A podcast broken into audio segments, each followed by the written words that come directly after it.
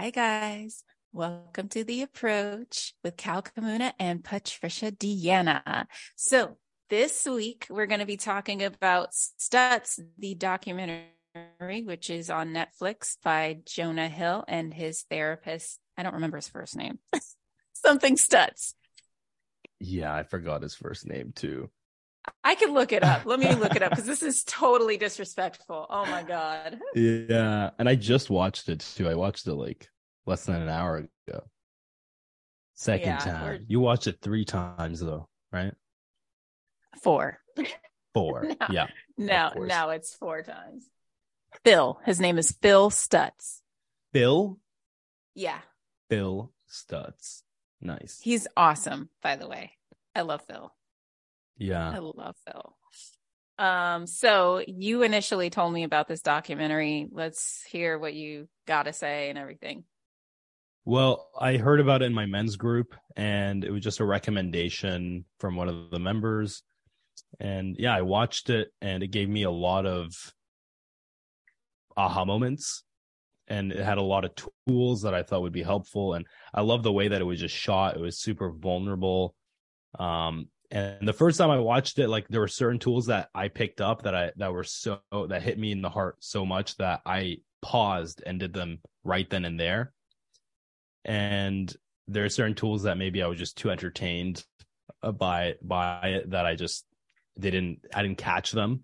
So I I rewatched it today and I thought, I, well, I actually looked at your notes while I was watching it, so it kind of clicked in more. But your notes were so good. I honestly think we should make it into a PDF and just give it to anyone who asks for it. Um, Okay. I, I want to clean them up though. I'm gonna like make them nicer so they look. I don't have so many spelling errors in there. they look yeah they look like they came right from the movie because i um when i was watching it and i was looking at your notes i was like this looks exactly the same you like you drew it out um Well, I love the visual that they gave in the in the documentary, and it made it easy to follow along. Um, and it also I I loved the layout because it seemed like a step by step process. Even though I know they have, or Phil Stutz has a lot more tools in his toolbox. I love that they named them tools in their toolbox. Um, so the first time I watched it, I was just absorbing and absorbing. And the second time I watched it was kind of when I felt like, hey, maybe I should be writing stuff down. And so I started the notes, but I didn't really like get into it too much. And then the third time I was like, okay, I want to take this time to actually like really give the notes because I know how I feel, you know, like being a good student and everything. Like when I Mhm. take really good notes and how it affects me and how much better I do on the test and quizzes and stuff. Um, so it was just, it was just for me. But then I was like, I should share these with you.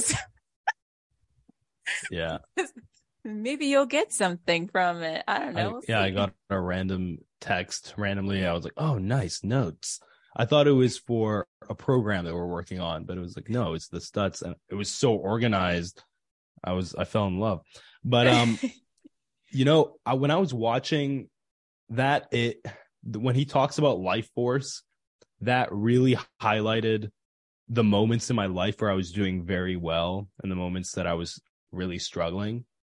Um so that that one meant a lot to me. The shadow work that he does with his with your inner child or he doesn't say that specifically but it's like the insecure part of you. Mhm. that was incredibly powerful for me. Oh um, yeah. and that was new for me. That was uh, there are certain things that were that were things that i've been doing already. So it just added clarity to that. I'm like oh that's cool. That's what i'm already doing. And that makes sense why my life is working out the way it is. But then there were certain tools that were missing and i'm like ah yeah i do lack in gratitude. And yes i haven't accepted uh that insecure part of myself yet. It's exciting. Yeah, I actually, so I'd never heard of shadow work until you mentioned it, and I still didn't really know what it was. And so this was actually the first time I had seen shadow work explained. And just to give our listeners like a little overview, but the shadow is supposed to be basically the part of you that you're ashamed of. And um, basically, it teaches you to accept that part that Mhm. you're ashamed of. And so ultimately, you're fully accepting yourself and um, what it means to fully accept yourself and how that allows yeah. you to progress forward. And I have never heard of this before. Like, and I, I hmm. feel embarrassed because I've been through all kinds of therapy. Yeah. Obviously, I, I know you and love you. Um, but I was like, wait a minute. So we're we're allowed to like the parts of us that we don't always love. Like it's well, like shadow work, the way I think about it, and I think shame is a very good pointer to it. Um, for me, it's it's all dark aspects of you, even the parts that you might accept. Um, but it's more about putting light on it. Uh, a, a quote I saw by Jim Carrey was I was afraid of darkness until I found out I was the light and darkness was afraid of me. Mm. Right. So yeah. that to me encompasses what shadow work is, is putting your light, your focus, uh, your attention on your darker aspects and not running away from them because if you run away from them they actually become your default and right. you will act out unconsciously. While if you pay attention to it it allows you to let it dissipate and accept it and and also you know take on that you're not just a good human. Like you are capable of evil but you choose to be a good person. Right? Right yeah um there's a book that i actually just read um it's called um the upside of getting in touch with your dark side it's very good and it is about basically how wholeness is is should be more of the goal than happiness and like trying to aim for happiness all the time is kind of psychotic and you know oh, yeah. and it doesn't really allow you to fully develop um, meaningful relationships with yourself or anyone else. Um, and th- it was funny because i was reading that book at the same time that i was uh, kind of getting into this documentary. So all it was like that was the that was the piece of the puzzle that i needed at this time. So thank you universe. Um, what I love about what Stutz said about shadow work, um, are when we try to exclude the shadow from the perfect snapshot and the perfect snapshot is the ideal image of us, uh, we kind of wonder where our like true happiness is. Like we mm-hmm. forget, we were like, oh yeah, with this is our ideal image, but how come we're not feeling amazing yeah. about the things that we accomplish? And it's because we've been saying, you know, like, hey, you go away, you dirty, ugly yeah. pers- part of myself. So I, I, they did a, such a great job with this documentary. The part, the part, by the way, where Jonah Hill was like sharing his inner dialogue, where he's talking to his uh, insecure self. Um, there was a part where they asked like what they wanted, like what that that child wanted, um, and it was just to share that with him, like sharing his reality with him. But because he's not looking at it, he's he's a he's not sharing it and he's not able to access his happiness. That resonated so much because when I was doing the process, I had the same thing where it's like share this part of you. Like don't hide me away in a closet. Like take me out. Like let me let me experience this experience the stuff that I didn't get as a kid that actually led you to what you have now. Right. Right. It's but yeah, it's it's hard. It's it's really hard, and because like now I'm trying to access that vulnerability or access that child that wasn't um loved or maybe you know wasn't appreciated. But it's hard it's hard for me to appreciate because i don't recognize him very well. Like it's it, and like his his issues and problems i don't recognize as much anymore. And I find that when I express those parts of me, they don't feel real to other people. Yeah. You know, so it's it's going to be a journey. Um, I have been getting in touch with my dark side this week, so um, I cannot. I cannot relate right now because I'm totally using some parts of me this week specifically. And I'm like, yes, thank you for being there when I needed you the most. Um, one of the the things I thought that was uh, so important about the uh, initial setup of the documentary was when they are talking about dealing with the three aspects of reality, which yes. is pain, uncertainty, and constant work. Mm-hmm. Um, and that true confidence comes from living in uncertainty. And I just like nearly got up from the futon and like ran around the living room because it's so true. Whenever Um, like I had a medical procedure done on Tuesday and I was so Mhm. scared. I was like, oh my God, this is gonna be but when I got out of that medical office and I was like pain free and I was like, I did that. You know, Yeah. there's just so much confidence in just going facing things even when you don't know what the outcome is. Yeah. Ugh. Whew, That- he was So so tapping into that, like when I talk to my clients about confidence, like one of the first things they say to me is like, I want to feel confident. And I give them a warning. I'm like, listen, confidence is earned.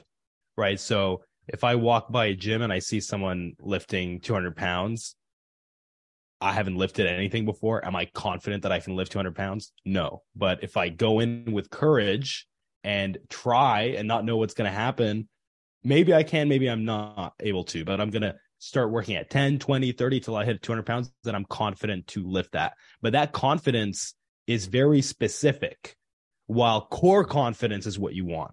And Mhm. core confidence is accessing courage consistently. So tapping into courage and not knowing what's going to happen at the end, but knowing that no matter what happens, you're going to be fine. That to me is what core confidence is. Um, so courage to me is what I try to align my clients with more than than confidence. Confidence is a very cheap word. It's like very vague and and can get thrown around. yeah and i i agree um i remember i i heard you one time t- speaking to someone and you were talking about how you know maybe you don't ask for confidence maybe you you work on your courage first like and i was like whoa i've never heard anybody approach it that way but it's so true. Courage is confidence's real foundation. Co- confidence is father. Um so the maze. Oh, I love the maze. So you know that I have been in a maze with a certain person that I was like doing business with and I was stuck in this maze for a while and I could not figure out how to get out of it. I needed some closure in certain areas, but this quote will stay with me forever. Your quest for fairness puts your life on hold. Mhm. man, that hit me. That hit me really hard, and also like it. I thought about a lot of people that are in my life that are always on the quest for fairness, and I think about how unhappy they are and how mistreated mistreated they feel constantly because they put out all this kindness that's never really like reciprocated because it, it has like this it has like this agenda in the background. But it's but it the agenda also lacks it, it intention in a sense because it's kindness just for the sake of kindness without any truth Right. behind it. Um but yeah that hit me really hard. I don't feel like i'm trapped in the maze as much. I'm in a different maybe i'm in a different maze but it's definitely not that one. I got out of mine and I feel like uh, 5 billion dollars. Like I seriously do you feel like you're out of yours? Like your taurus is coming out this week. It is, but it's coming out in a way that was very productive. Mm. Um, I have never felt so validated in my understanding of why I had all of these instincts about this person that was in my Mm. life. Um, all of the things that were like all these missing pieces and all of these feelings I would get after dealing with them, like immediately all of that stuff was answered. And I know that trying to find closure um, is not always going to be the best quest. And I wasn't even necessarily looking for closure. I just had a hunch about something and then went after it and I found all of the closure I needed. So thank you, instincts, for kicking in. and and giving me something that I didn't realize that I needed to close the chapter of 2022 Mm. honestly this has oh it, it's not that i just feel better i understand more so many of the transgressions that happened uh and misunderstandings make perfect sense so Good. don't go for closure people do not go for a closure because it's not always possible but man, when you get that closure that you needed to end a toxic relationship, ugh, it feels How does- amazing. I feel like closure always comes in like the weirdest ways. Like it never, it never comes from me looking for it. I, I, I wasn't know. looking for it. Yeah. That was the crazy part. I don't know if it's like a moment where you get another piece of information or if it's just like the space that gets created um or maybe a combination of both at some point. I know I know one of my friends like 2 years ago said he had closure the moment he was at a club one day and he saw his ex-girlfriend with somebody else and he was always terrified of that moment. Always like it was always playing in his mind like oh I don't want to go out, I might see her. Um but then the moment it happened like a weight was lifted and he was able to breathe and he moved on very quickly after that That Um, sounds like my experience, except for it wasn't a boyfriend. yeah when when I saw the evidence of what I needed to see, it felt like I had lost like a two tons of weight Yeah. off of me. So I I get that, and I think I was in fear of of basically being dependent on Mhm. having to have closure to move on. Um so I just tried not to look for it. I was Mhm. like trying to avoid it and then, you know, I was like, eh, I'll I'll try to move on and then it just came and sat on my lap and now I'm now you're I'm humping happy. I'm happy. Like what's that one TikTok sound is like you mad. You mad? I can't I can't argue with you. uh, okay I'm happy. Leave me alone. Sorry, Okay. guys. I am on one today. she is on one guys um okay let's go back to Stutz for a second Yes, I yes, want yes. one one thing that stuck out to me the second watch uh, was the string of pearls. That one really uh, stuck out to me because for me, I found that when I was taking a lot of action in life, like especially when I start going out approaching women, like I had to lower my standards completely about what an approach was because I wasn't at that level, but I had to be proud of myself for something so that I would keep moving forward. So to me, like walking up to an old man and being like, hi, and then walking away, that to me counted as an approach where like nowadays to maybe to get the same feeling, I'd have to walk up to a supermodel and get her number. But honestly, that's not real. That's not the case for real. But it, that's what it equated to. Like that action felt as rewarding as if I was to approach a supermodel, get her number, go on a date, marry her, whatever. But every action matters. That's what that's what was really you know what he was trying to say. So i want my clients to feel that too because a lot of times i get a i get a guy i'm he's like i didn't do well this week. I'm like what did you do? He's like it's like I only did three approaches. I'm like that's great you did three approaches but did you did you warm up? And he and he's like no. Well if he if he said yes i would be proud just for the warm-ups like those warm-ups each one of those each one of those highs each one of those like random sounds that come out of your mouth count to me. Um and if you warm up you actually feel like doing more and more but anyways um lower your standards I want to learn these. I want to learn these warm ups, by the way, because I want to start approaching people in public because I just like to meet people and talk. So well one I- one I thing that i like to do one thing that i like to do and i actually i'll tell you where it originated from so me and my friend my wing we would go out and we want we didn't want to be in our heads and we wanted to make sure that we weren't wasting our time and we're having fun and we're taking a lot of action. So as soon as we're out and we're in a crowded area i start counting down for him. So i start counting down from 30 and i do it out loud. So 30 29 28 and before it hits zero he needs to say something to anybody. It doesn't matter who. A, a sound a sound needs to come out of his mouth. Doesn't matter what it is. And then once it's done he starts counting down from 30 right? And then it's my turn. I have to i have to have an interaction. Now if he if the counter hits zero and he, doesn't talk to somebody i punch him in the arm as hard as i can and then i start counting down again. The second time i punch him in the stomach. The third time he has two options. Okay option number one like this is if he doesn't approach by the way. Option number one is he has to get kicked in the balls by me which most guys avoid i've never had a, to do that second option is he has to do penis push-ups which is like push-ups in a very crowded area and he has to yell penis at the end of every push up. So penis, penis, penis. And it's, you know, supposed to be embarrassing. And then you stand up and you realize no one gives a fuck. No one cares. Right. Now, most of the time, like this sounds like, oh my God, like so much pressure. But that pressure actually takes away pressure from doing well in the interaction. And then you end up doing very well. So you're not worried about how the girl is going to react to you or how anyone's going to react to you. You're worried about not getting punched, kicked in the balls, or having to embarrass yourself in a crowd.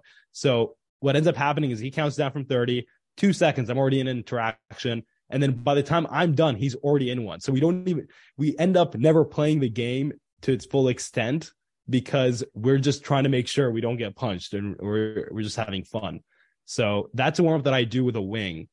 What I do when I'm alone is kind of similar. Obviously, there's not as much of the punishment aspect, but I what I tend to do is I count out loud down from 30. So 30, 29. And that at least helps me distract myself from my thoughts because my my ego is trying to protect myself and and make sure that I don't put myself in an uncomfortable situation.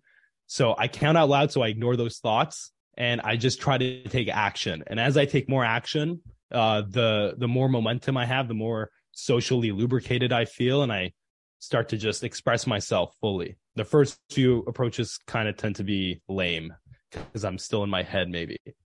Um, that sounds yeah. really active. I guess my my approaches are so soft. I'm like in the grocery store. Oh my goodness, I love your skirt. Where'd you get it from? Like it, it's always it's different. It's it's very different. It's it's mm-hmm. my approaches are very feminine. Um, or oh my god, especially with kids. Ah, little dogs and kids always get me. I'm like, oh, you're so cute. Look at your pretty well, dress. well, you want to get to a point where, like for me, where I'm just interacting with my environment constantly, where I'm not having the count down from 30, it's just a natural thing. That's right. the goal. Um, for women, like approaching is definitely a different a different thing. Like I still think as a woman, you want the guy to approach you. Oh, I'm not, I don't yeah. I don't want to be approached. I don't want to approach men uh, yeah. necessarily. I want to be able to interact with the public. Um, I published a, a video on our, or posted a video on our Instagram with you and I, I can't remember her name, but you were interviewing this beautiful woman, and um, I was like, oh man, that would be fun to do. Just like out in public talking to people and getting their opinions just about life and what's going on and mm-hmm. like different stuff and I need to learn how to approach people and talk to people. I don't, I'm not trying to get phone numbers or trying to get guys to ask me out. Well, you can't. The thing is, if you're going to stop someone, you have to have an intention behind it. Like when we stopped her, we had an intention to interview her. A lot of the times I have an intention um, which is just to give a compliment. And maybe there comes more after that. Like maybe I, I find out that she has good energy and I want to get to know her and see if I want to date her. I find I don't want to date her. Maybe I want to be friends with her. Maybe I don't want anything. But there needs to be an intention to have a North Star in an interaction. Otherwise, it's they're just it's just small talk it, and it doesn't go anywhere and people aren't going to invest their energy into you because when you stop someone, they're in momentum. They're doing whatever they're doing. And you're trying to convince them to stop what they're doing to have this interaction. Right. But most people aren't investing right off the bat. So teaching someone how to make investment is a whole nother thing. But first you have it, you have to have an intention first before you can even create an investment. It's super, it gets more complicated the more in depth you go, but it's also very simple. I'm sorry for overcomplicating it. Um, no, it's fine. I'm a great student, so yeah, unload your knowledge on me. um, My, um, but uh, yeah, about the the pearl, the string of pearls. Um, one of the things that really stood out to me was the Jonah Hill's quote where he said, um, where they were talking about how every pearl Stutz mentioned that every pearl has a turd in it you know like mm-hmm. every pearl there's nothing you're never going to have a perfect pearl um, and then Jonah says that he likes to think of it as there's a pearl around this turd. There's good all yeah. around with this like little bit of, you know, yeah. stuff that maybe didn't go perfectly. And that allows him to keep moving forward. And I, I love that. I like actually both ideas together. Like I don't like either one separately because I Schultz idea uh, Stutz's idea helps me get into the interaction without judgment. Like I can fuck up and it's going to be okay. Whatever action I'm going to take, no matter what it is, um, I can mess up. It doesn't have to be, it doesn't have to be perfect and it's okay. And then Jonah's idea helps me uh, see that there's a lesson in every single um, action that I take. So both of them actually help me separately. Um, I don't know if that resonates with you. Yeah, it does. Um, because now that I'm thinking about it, now that you're bringing it up, because I am kind of going for more of that wholeness where both sides of me are fully developed. Mm-hmm. Um, thinking about like, hey, I'm going to mess up. This is actually something I, I work with with my students on. Mm-hmm. Um, like, yeah, you're gonna mess up a million times with me. I don't care.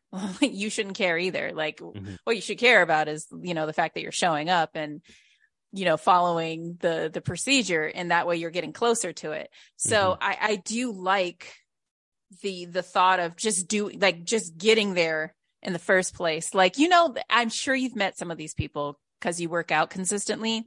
You ever see those people who kind of look like they rolled out of bed to get to the gym and they do like their little 10 minute workout and then they turn around and they leave the gym and they're gone and they come back the next day and they're consistent for you know their little 10 15 minute workout and you just let them do their thing. I i saw a lot of these people at the gym that i worked out down down the street and i love those people. Those are some of my favorite people because they don't care about the way they look when they're getting to the gym. They're mm-hmm. they're just like i have to train my mind to be at the gym first yeah. and then I can train my body. Like I, but first I got to train myself to put on the gym clothes and get to the gym. That's all that matters. I don't care about how many push-ups I did. I don't care about how much weight I lifted. I don't care how long my cardio was. Right yeah. now, I care that my butt was in the gym from yeah. 6 a.m. to 6:25 a.m. That's all that matters. Yeah. And, so and there's some. No, go ahead, and, please. And I I believe that's truly how you develop progress is like you train the mind first and then mm-hmm. you can train the body. Yeah. I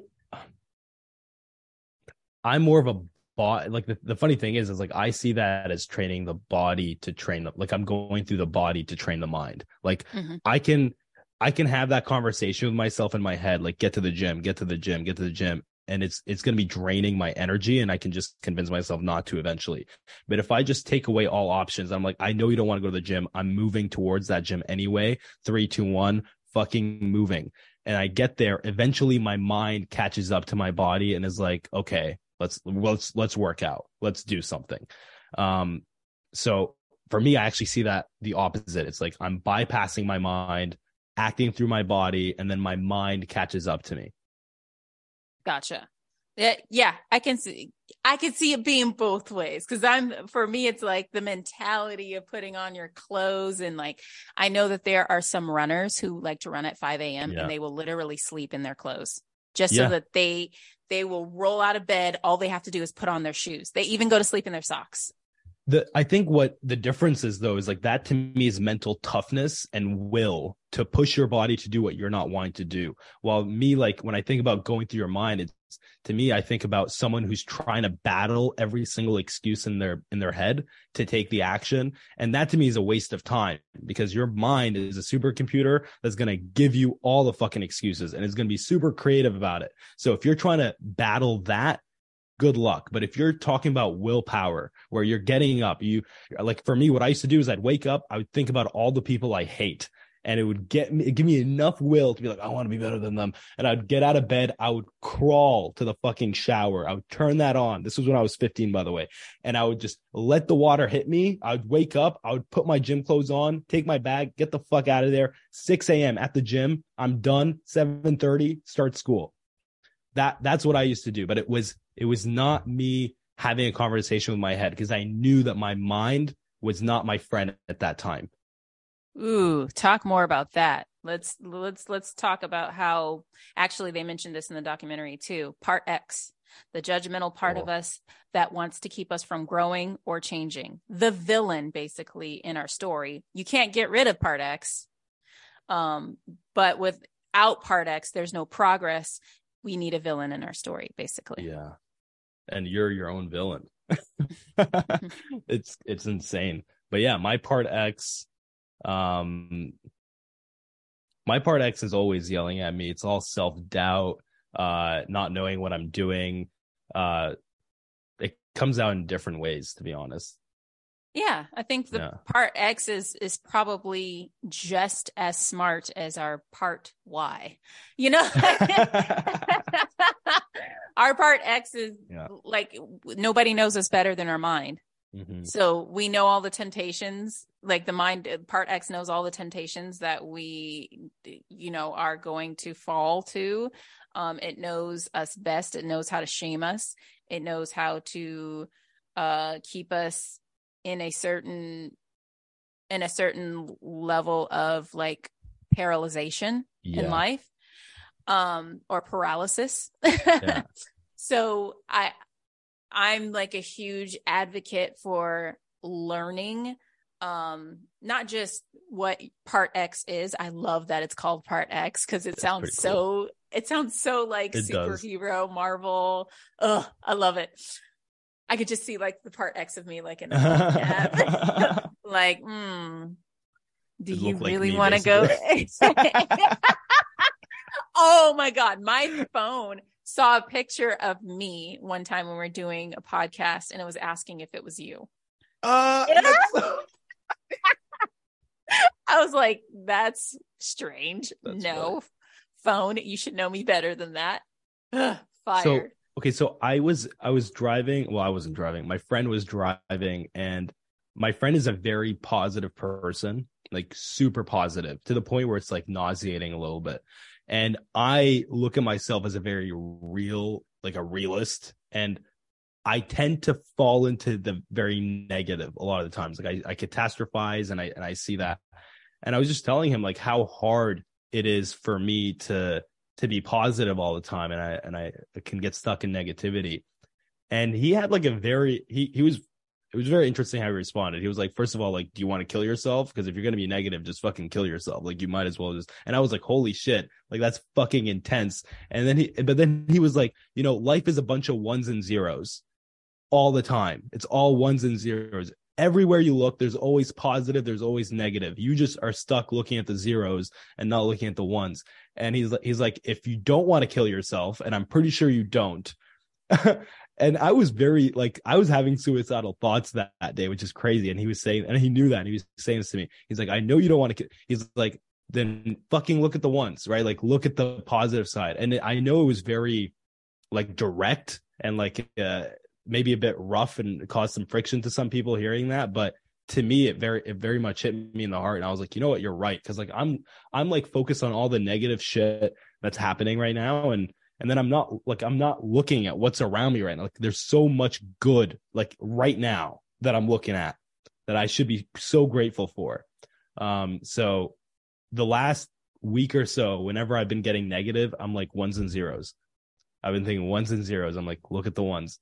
I just want to say that I love this for you. I love this friend for you. I have I don't know him. I haven't met him. I send him all the love in the world because yeah. one thing that I would wish for you, just from one friend to another, is that you can see that there are optimists in the world that are also realist.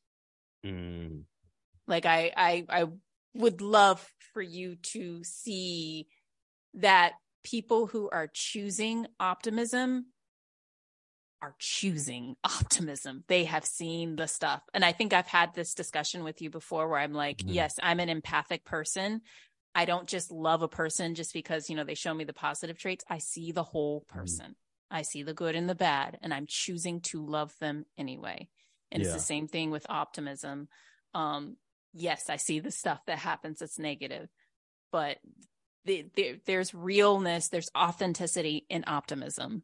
So I'm I love vulnerability. There's a lot yes. of vulnerability, and that's why like every like I told I say this a million times this last month. is like vulnerability has been my focus is going to be my focus for next year, and it, it, just that to me hit me, and and I and I could feel like if I chose to be opt an optimist, that I have to be vulnerable and put myself in a position where I might get hurt, right?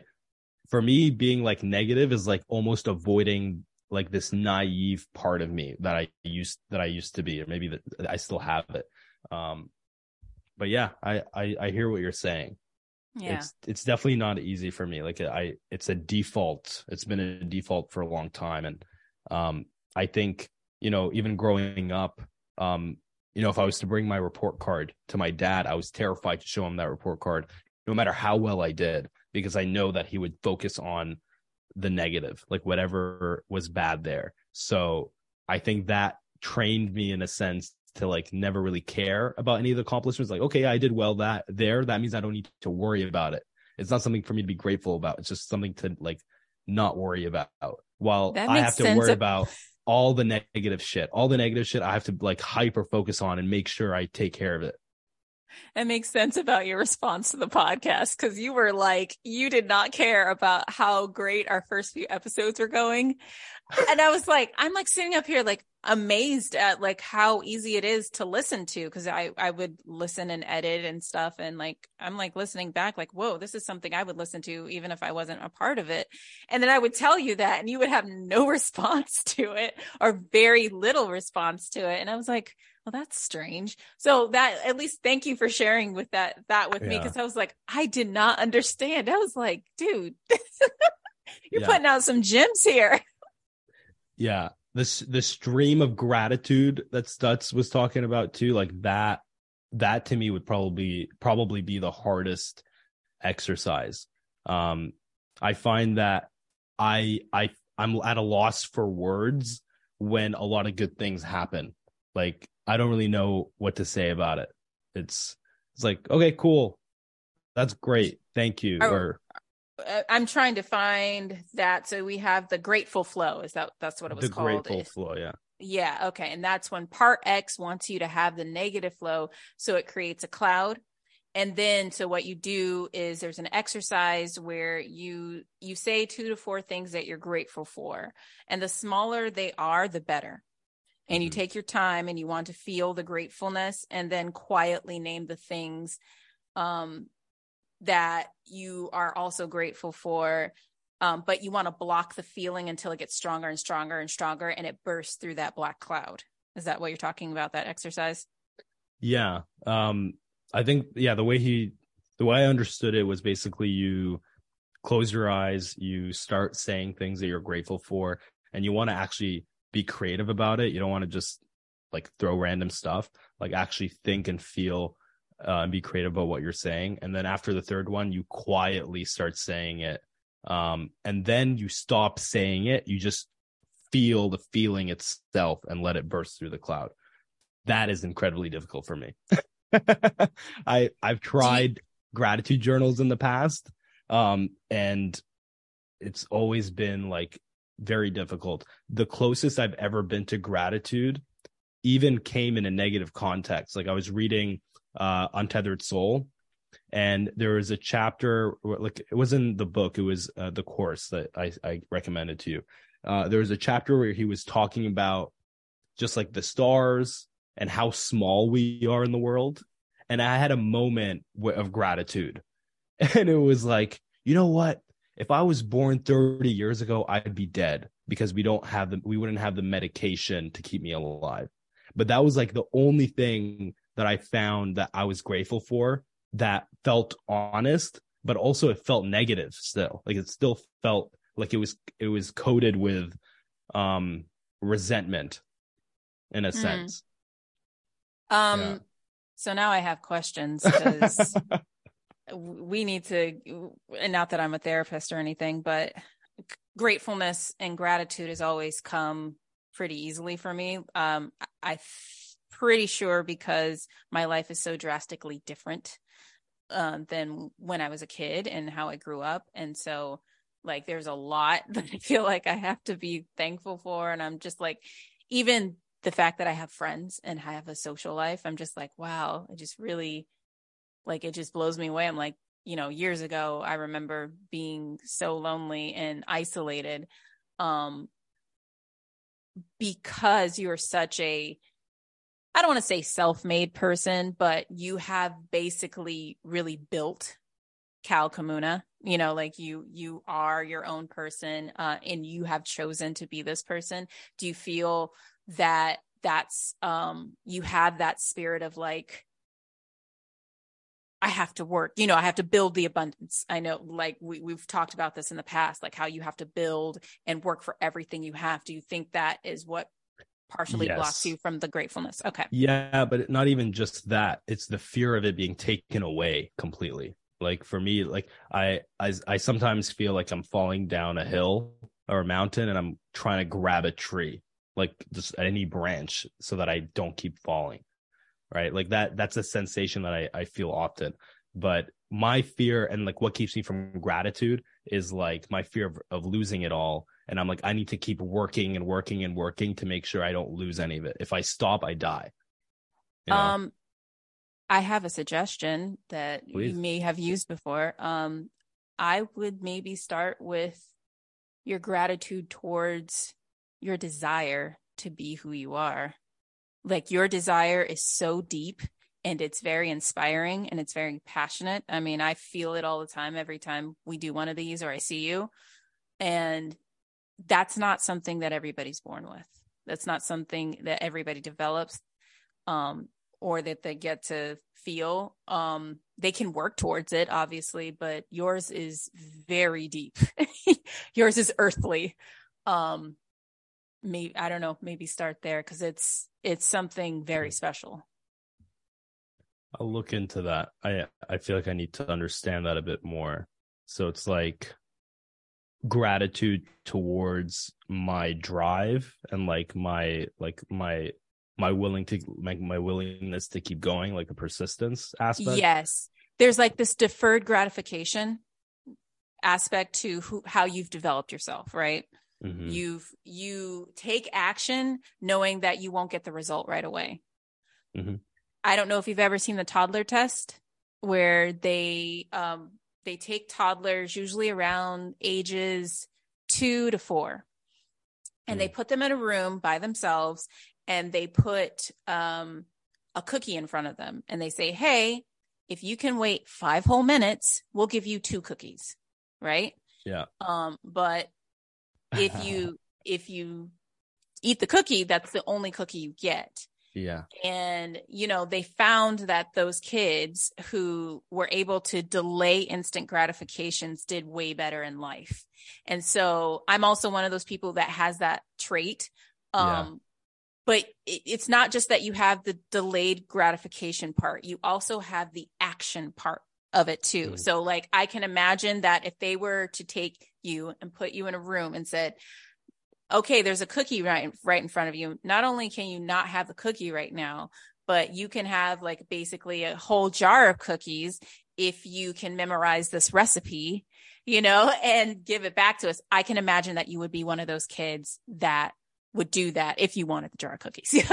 Possibly. Like if, yeah like you have something very very special that um is a very rare trait um mm. not only with the like i said the delayed gratification but it's also the the the the ability to build a vision to like really progress towards a vision um even so, when you don't see anything there right now you know okay so one that that's reminding me of when i was a kid during halloween and i would get a bunch of candy I would always eat the bad candy first, and then I would get full of it, and then I would get to the good candy later.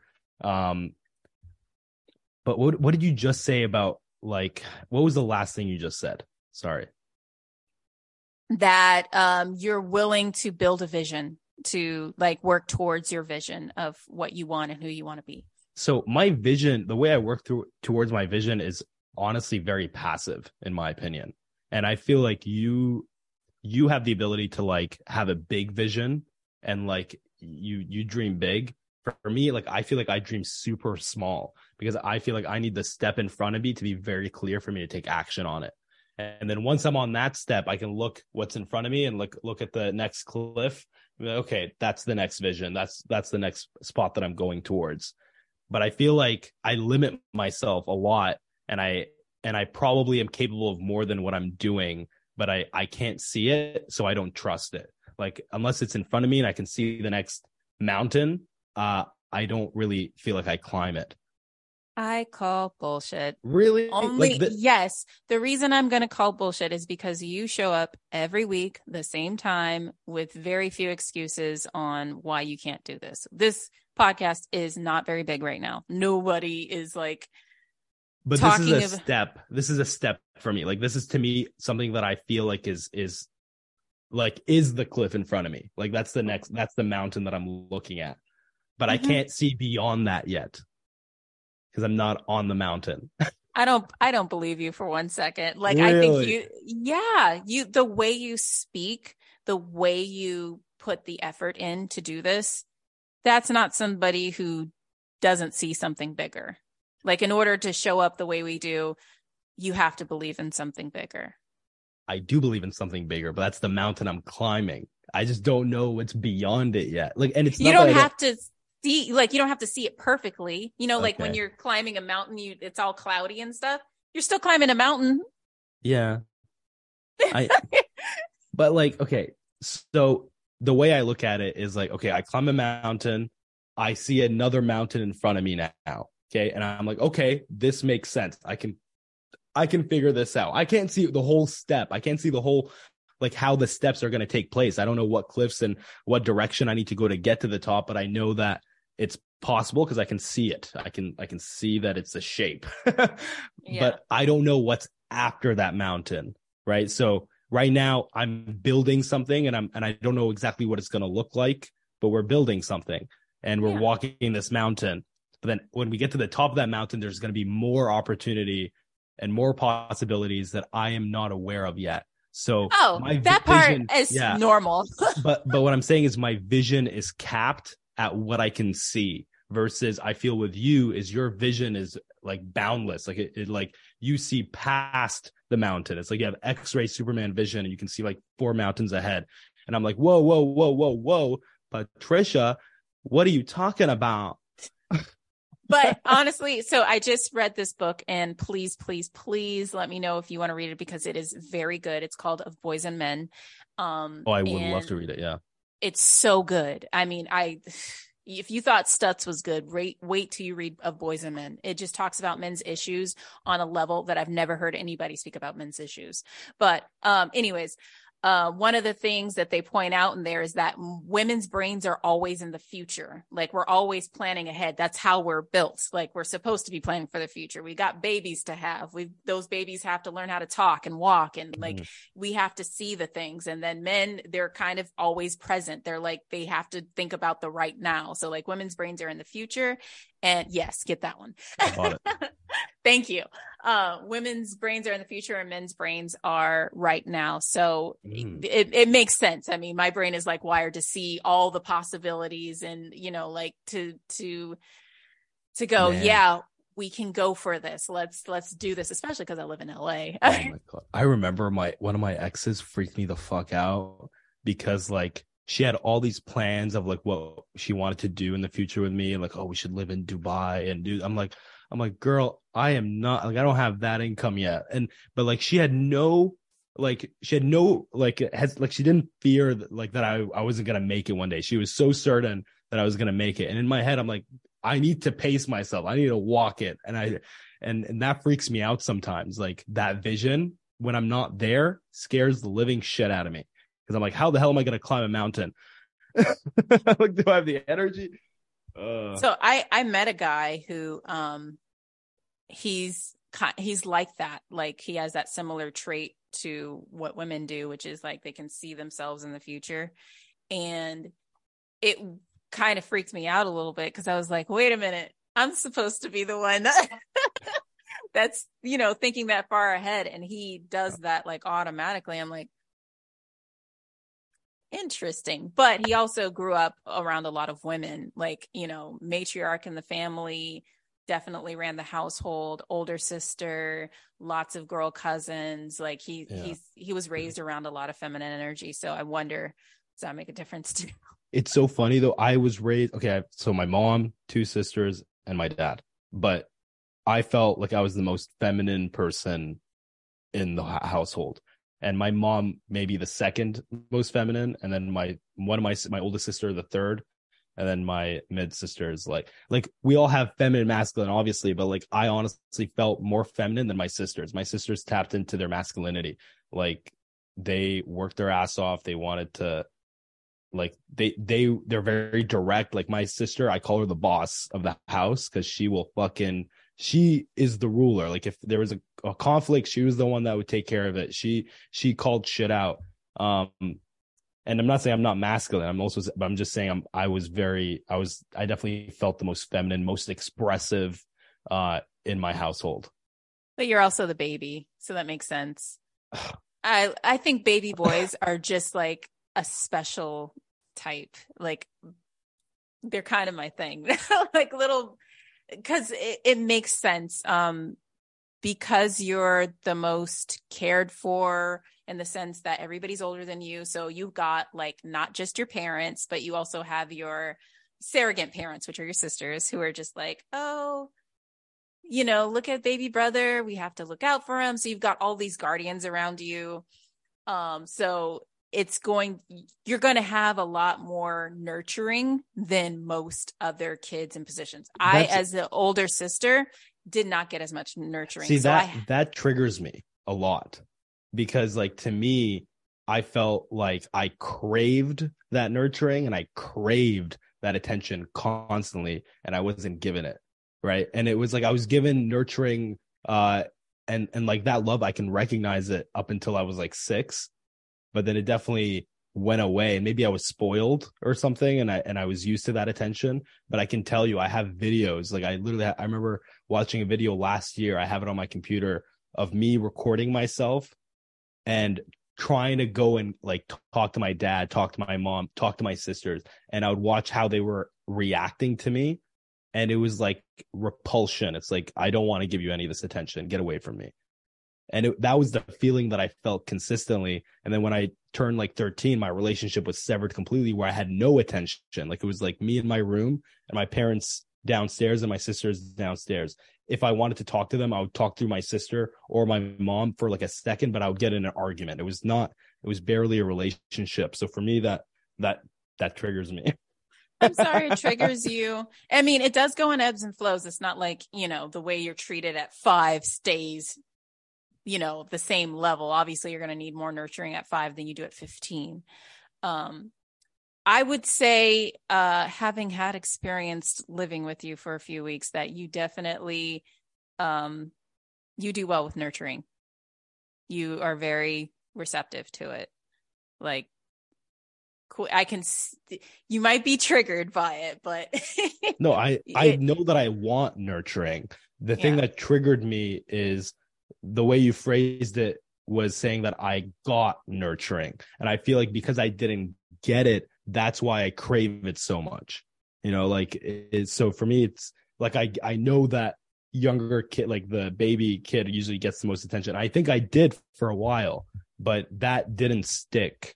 Um, and it it might it might and it came from different reasons, maybe just like religious aspects and and stuff like that. But maybe there was d- definitely a sever there um, that almost intensified my craving for it.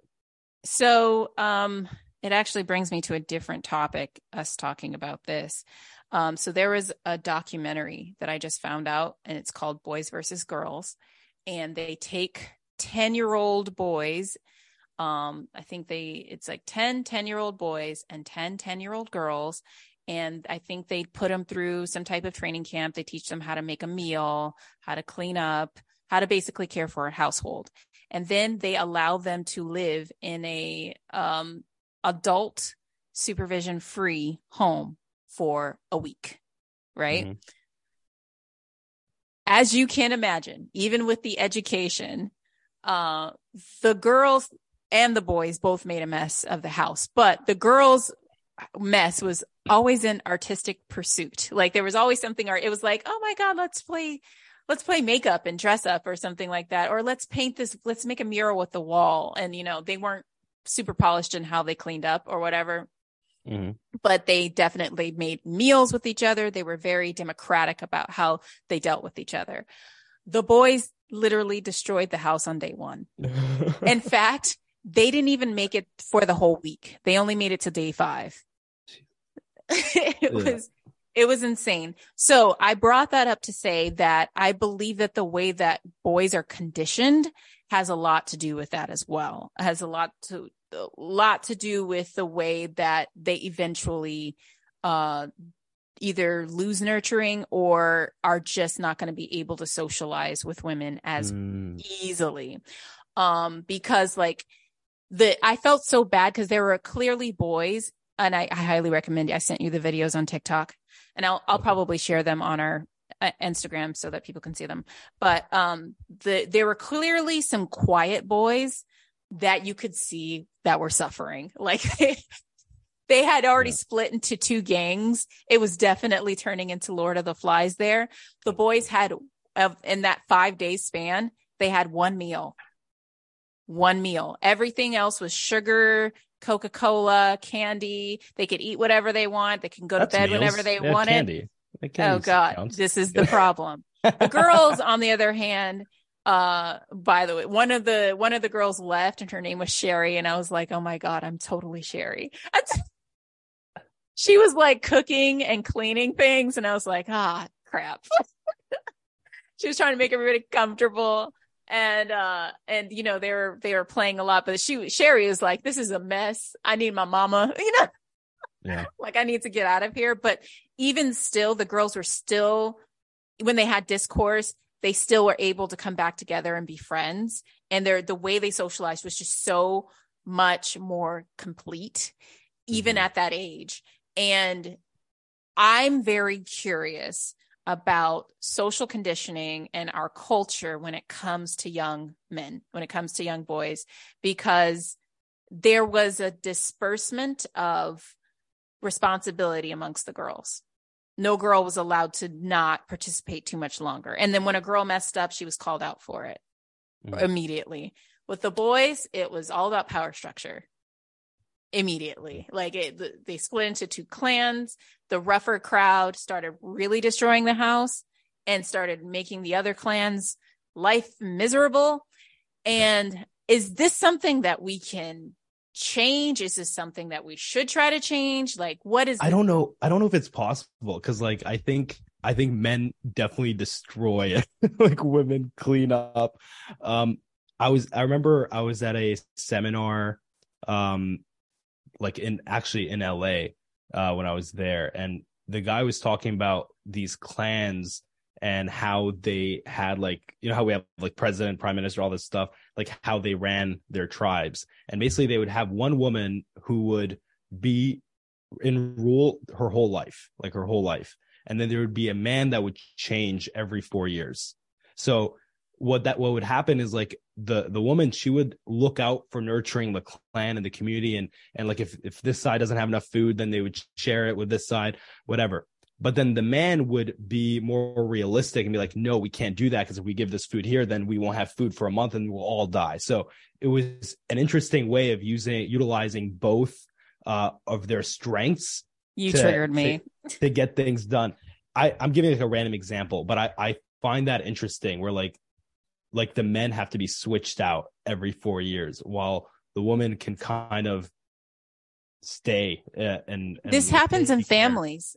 This happens. You'll see a matriarch sit at the top of a family for a very long time, and Yeah. usually it's a it's a very um prominent family that has you know there's education the kids are happy you know like they're having abundant families and everybody's got a career and you know they're they're looking out for it. Whereas when you see um kind of a paternal structure and it it does depend obviously on the family you'll see um you know there's a show called Succession and it's about basically a paternal structure. He's a very grumpy uh, old man who has who basically wants one of his kids to stand up and become the successor of this umpire that he's grown himself um I've been told to watch that by Emma forever. it is it's so good it is so so so good please watch it viewers and listeners please watch it too because we will be talking about it once Kal actually Oh, yeah. watches it We Uh, you don't have to watch it now. way too much. We watch way too much TV. this is our this is our job though. Don't you want this to be our job to like review stuff that we watch and comment on it? But anyways, with his particular structure, it's all about his kids trying to prove that they're better than each other. Yeah. And so there's all this narcissism and shame and narcissism and shame and narcissism and shame. Like it's a, just this terrible cycle over and over again where the kids practically hate each other and they will do anything to be the successor of his umpire. And he will do anything to remain on top. He's not ready to to let his power go and he like Yeah. is all about maintaining you know the, the the the power that is there uh and wants to keep st- to stay alpha in the family whereas Mhm. generally matriarchs they want order Yeah. which is a whole other thing Yeah. they want they want their rules to be father fo- Mhm. uh followed like if you i think of queen elizabeth Yeah. and if I haven't watched the Mary, the Meghan and Harry documentary on Netflix, but I probably will. Um, but you, I watched The Crown and I know it's not realistic, but let's just say it was. That family was all about orderliness and uh, following the rules and making sure that, you know, nobody was ahead of another person and that, you know, like it, it was all about well, that I, I feel the- like the- you're proving my point. Yeah. Yeah. Okay. Cool. Good. I am. Yeah, I just wanted to sh- to point it out with the TV example. Just trying I to like, say, because you said you're triggered. I was like, okay, what? Oh. what- what- I you did. I'll tell you what you triggered me about. please. So you said reasonable. You said that men were more reasonable about their. It's uh, it's n- well, it's not about the the.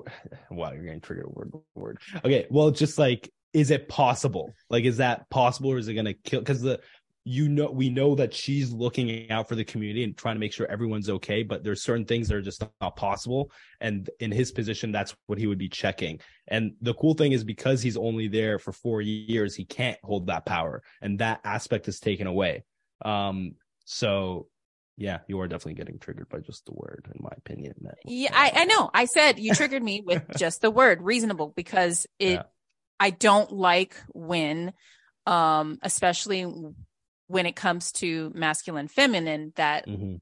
quote unquote logic always seems like it's more reasonable when it's not necessarily the case. Like I think that's something I want to get away from is thinking that uh logic is the better option in every single case. It's they they complement each other. You need both. Um, I know, and both can be reasonable. so, like both can be I don't think either of them can be reasonable without each other. I don't think either of them can be. That's that's why both together are important. Um, because logic by itself is detrimental. Like that will that that will suck all the joy and everything out of life. Um, and you'll become a pessimist like me. Just kidding. No, you're good. You're if you're a pessimist, you're one of my favorite pessimists. So Am I mean, die? yeah, you're a realist, but I would like you to see you benefit more from Gratitude. um gratitude and then also like understanding those optimists of us out there who are like looking at the positive like that we're not just looking at the positive we see you know we see it all but we're choosing I gotta check those people though first. Like it, it- I can't just trust anything anyone says. Um, I like know. when they're being positive, I'm gonna be like, okay, let's get to the ground. I know, but it's only because you don't like the ride. We're on a fantastic ride. We're like, yeah, it's Well, rainbows and unicorns up here, and I Kal can't get on the uncomfortable. I can't get on the ride when I'm on the ground. You need to put a ladder down there so I can climb up. You know what I'm saying? Like, geez. Okay, fine. I will extend my ladder. Anyways, we are we got to go. Like you have stuff to do and I have stuff to do, but we love you guys. Like thank you so much for tuning in. By the way, if you guys have questions that you want to ask us, uh dating or otherwise, feel free to email us at it's the approach at gmail.com. Um we did get a couple of uh, emails basically just saying like how much they like the material and you know that we should keep going so that's really cool thank you for the compliments but don't don't be shy ask us stuff like you know or suggest things. We would love to hear from you. Yeah, and if you want, you can also message us, DM us on Instagram if you if Oh, that's yeah. easier for you. yeah instagram wherever wherever you can find us we'll answer trust me. We're excited to like communicate and build something with you guys. So we'll see you next week. Bye. Bye.